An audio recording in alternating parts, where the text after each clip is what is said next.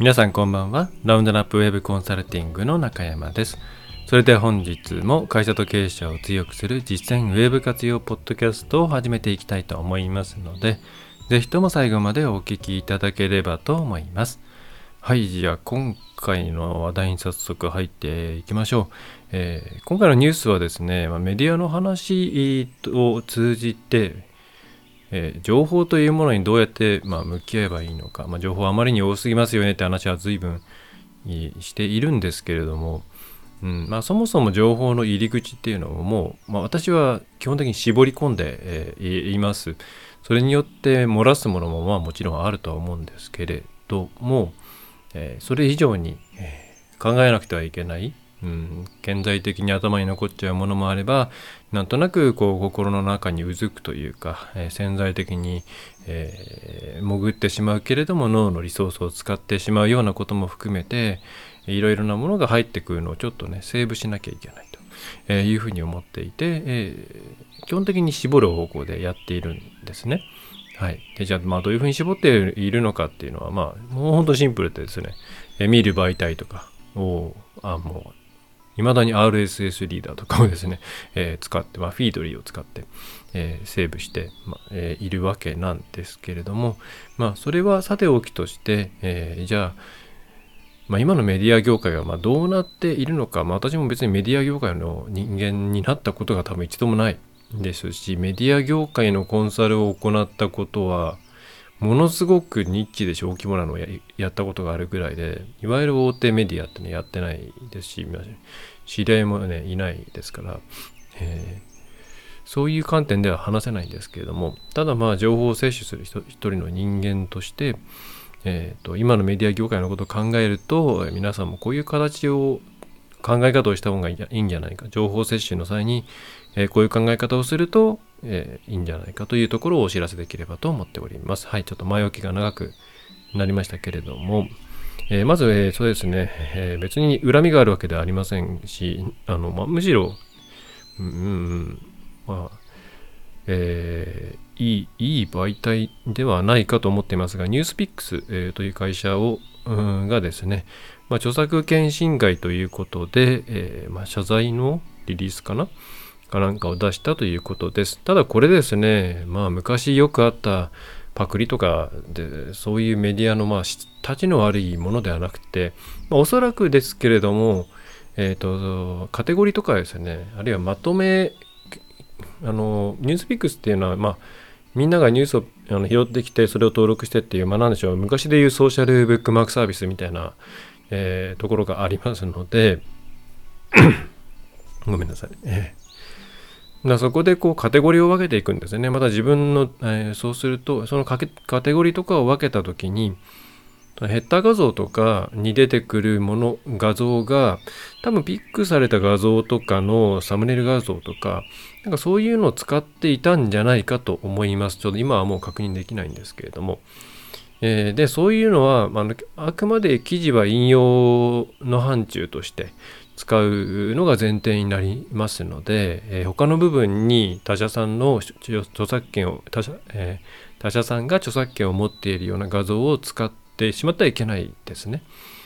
で、えー、まあ、そういううんヘッダーとか特集のトップとかって書いてあったかな、えー、っていうところに関して、え今回、えー、著作権侵害で、まあ、謝罪という形で出ていますと。まあ、謝罪っていうのはですね、まあ、要は内容としては、いわゆるパクリ記事とかではない、えー、なんでしょう、まあ、自覚が足りなかったみたいな案件なので、まあ、こ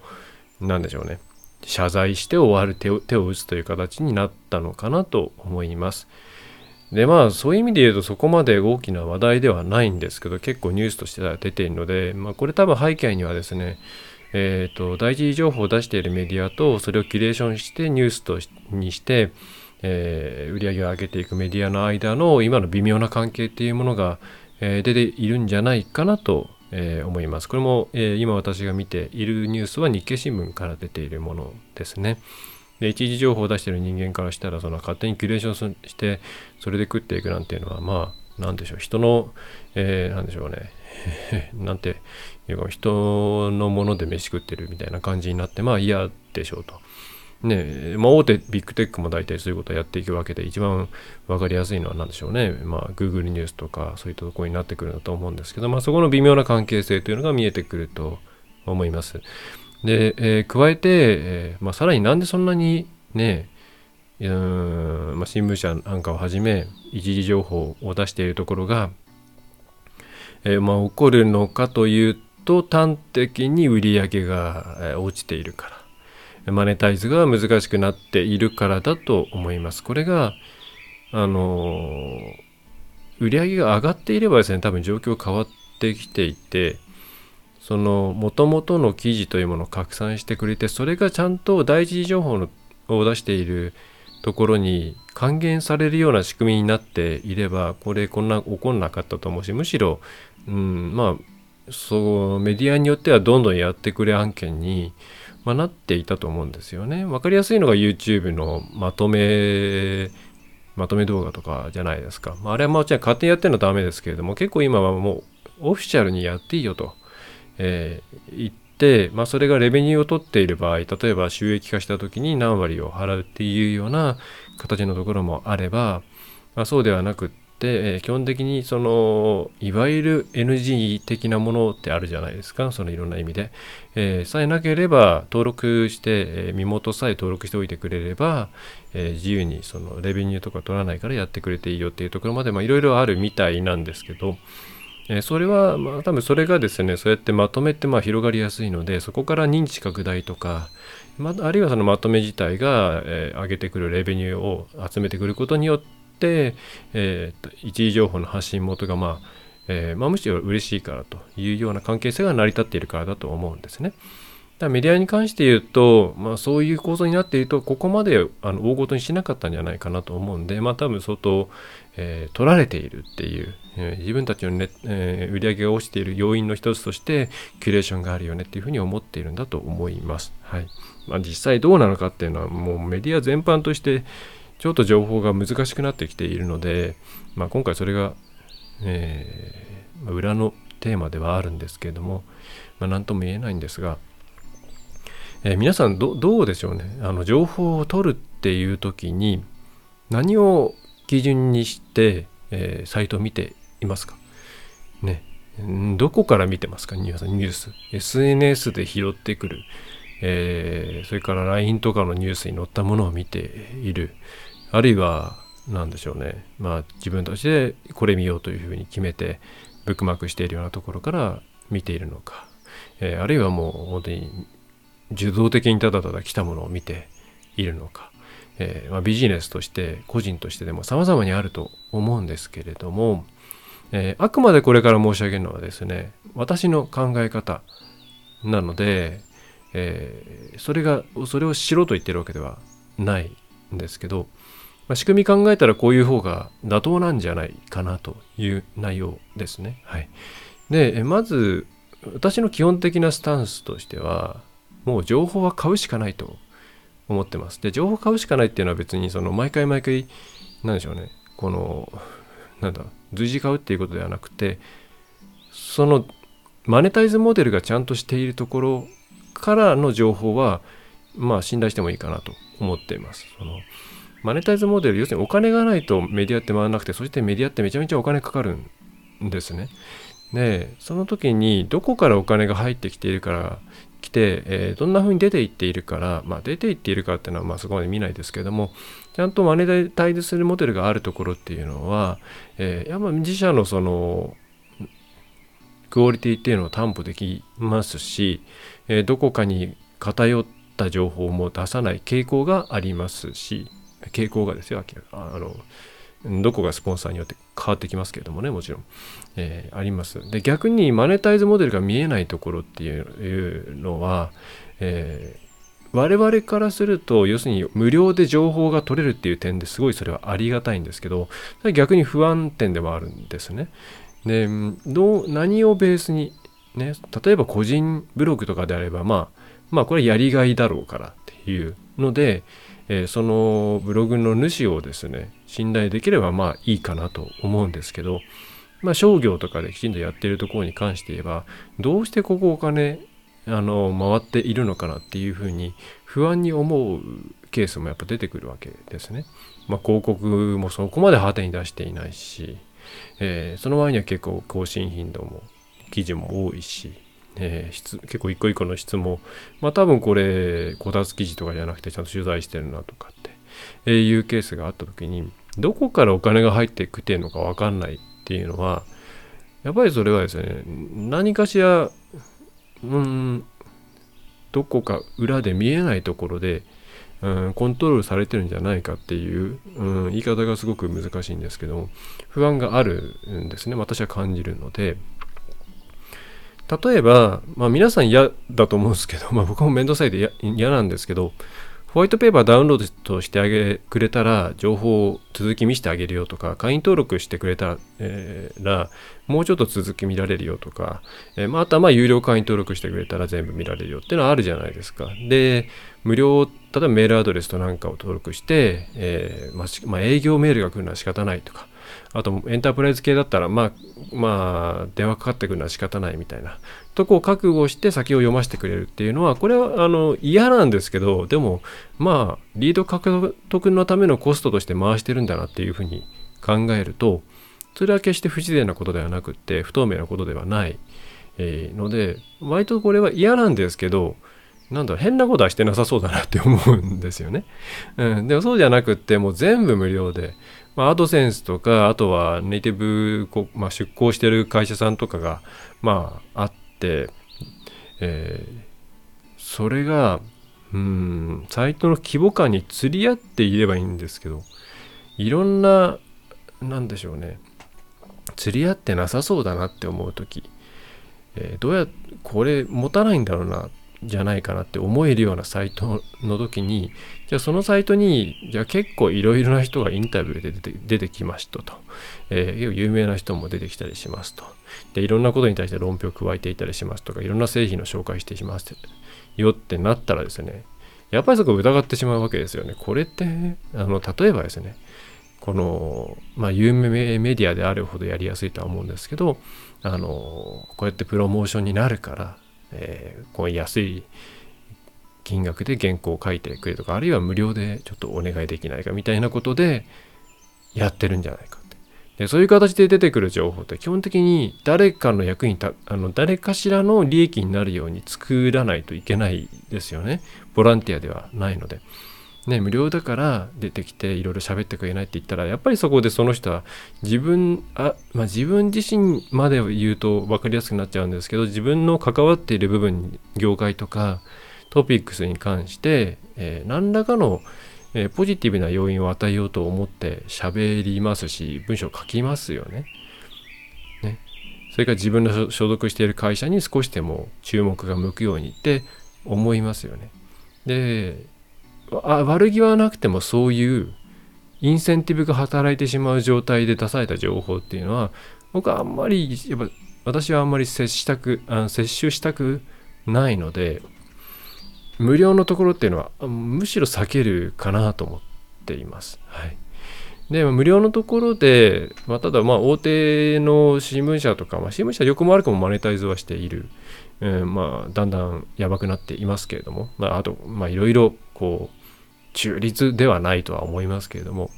まあ、場合にはまあ内容としてはその解釈としてはもしかしたらちょっとあれかもしれないけれども内容としてはちゃんと取材されてるんだろうなっていうことでまあそういうところは引用したりしますけれどもまあいわゆるネットメディアネットのうん人たちが作ってネット関連の企業が、えー、参画してネット関連の人たちがいろいろ喋っているみたいなそういうウェブ系メディアっていうのは基本的に触れないですね私は。あのまあツイッターなんかでまあツイッターとか X とかでシェアする記事も結構だからそういう意味であの触れてないメディアって結構あってそれはそういう意思のもとやっているんですね。で何でしょうみんながその悪意を持ってやってるとは思わないですよその、えー、マネタイズできていなさそうなメディアがですねただそこに参画する人が自然と、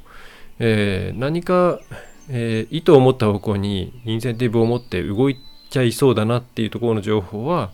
えー、僕はおすすめしないですね。はい。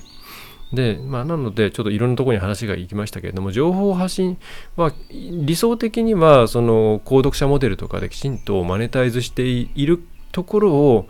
選んで、えー、そこの情報をベースに自分で考えるっていうのがいいと思います。えー、まあ、それが、まあ、新聞なのか、まあ、ネッウェブ系メディアの有料購読なのかっていうのはもう皆さんにお任せをいたしますけれども、えー、そういったのをやっぱ1個は入れといた方がいいと思うんですよね。うん、ででプラスしてその分かりやすくマネタイズしているこういうところで自分たちお金得ているんだよっていうところが次に信頼できるなと思っていてで、まあ、最後がうんと、まあ、あとはなんか企業とかでもまあこれはえっ、とまあリードな、まあ、育成とかあるいはうんまあそれとかねハウスリストを増やすためにやっているんだなっていうようなところであればまあそれはモデルとしては納得できるのでまあそれでそういうとこだったらまあ普通に読んでもいいかなと思うんですけど何のために発しているかわからない。企業で人件費がかかって、えー、それでいて記事をしっかり出しているってで内容的にも最終的にこれを読んでその会社に対して何かをお願いしようと思えるような内容じゃなかったりするものが多いとこれは一体何のためにやっているのかっていううんふうに思うのでそれは避けますね。はい。分かりやすくもうお金儲けのためにやってますって言ってる方が信じられると思うのでうん。逆になんかボランティアでやってますとか業界を盛り上げるためにやってますとかの方が信頼できないなと思うんですよね。やっぱり有料と無料の間の壁ってものすごい大きいと思うし今までのインターネットの世界で言うとまあ情報ってのは基本的には無料でしょうっていうのがあるのは重々承知しているんですけれどもそれはそういう状態であってもきちんと、まあ、ある程度メディアがマネタイズできていたっていう前提があるからですね。まあ、それが高校、なんでしょうね。何年かとはわかんないですけども、うん、どんどんどんどんメディア側がお金に困ってくるようになってしまっているところで、で、それをそのまま、なんでしょう、その考え方いられるかというと、私はちょっとそれは不安でいられない。えー、なので、えー、もう、本もともと本を買うにしても新聞買うにしてもお金かかるのが当たり前だったじゃないですか。誰かに情報をもらう時には、まあ、おご飯をおごったりですね。何らかの、えー、対価を